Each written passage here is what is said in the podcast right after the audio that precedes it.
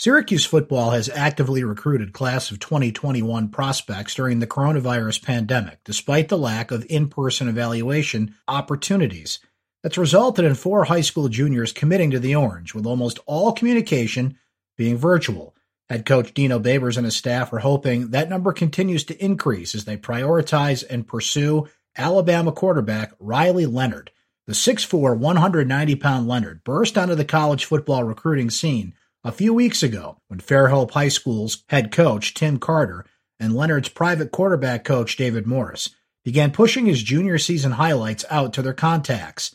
As Leonard explained, Tennessee assistant Tee Martin, a Mobile, Alabama native, saw it and passed his name along to SU Director of High School Relations Ryan Bartow, who, quote, freaked out after watching.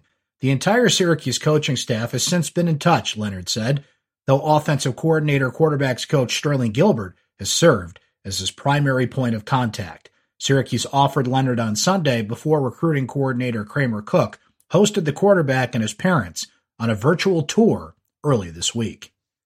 As expected, the momentum from a 10 win season in a nationally televised primetime matchup against one of college football's premier programs proved to be a box office smash for Syracuse football last fall the university drew an average attendance of 42,164 fans to the Carrier Dome in 2019, according to figures compiled by the NCAA.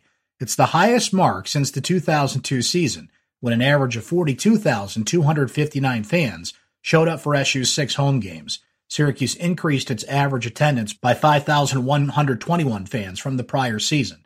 Only seven programs saw a higher attendance jump in 2019. The addition of Demetrius Nichols to the Boeheim's Army roster provides the team with a dependable shooter and scorer for the basketball tournament. Nichols, 35, also adds experience and fits the emerging team profile of players who can convert three point shots and play multiple positions. The former Syracuse basketball forward, a leading scorer on previous iterations of Boeheim's Army, could not play last summer because of torn ankle ligaments.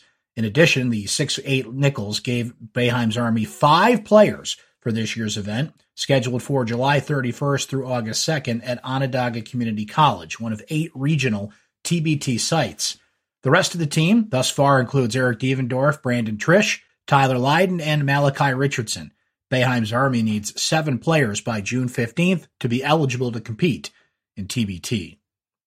The Syracuse Crunch is vowing to bounce back from the coronavirus disruption stronger than ever the team is selling new t shirts that read Puck Off COVID 19 on the front, and we will be back stronger on the back. The shirts cost $25, and part of the sales will go towards helping coronavirus relief initiatives.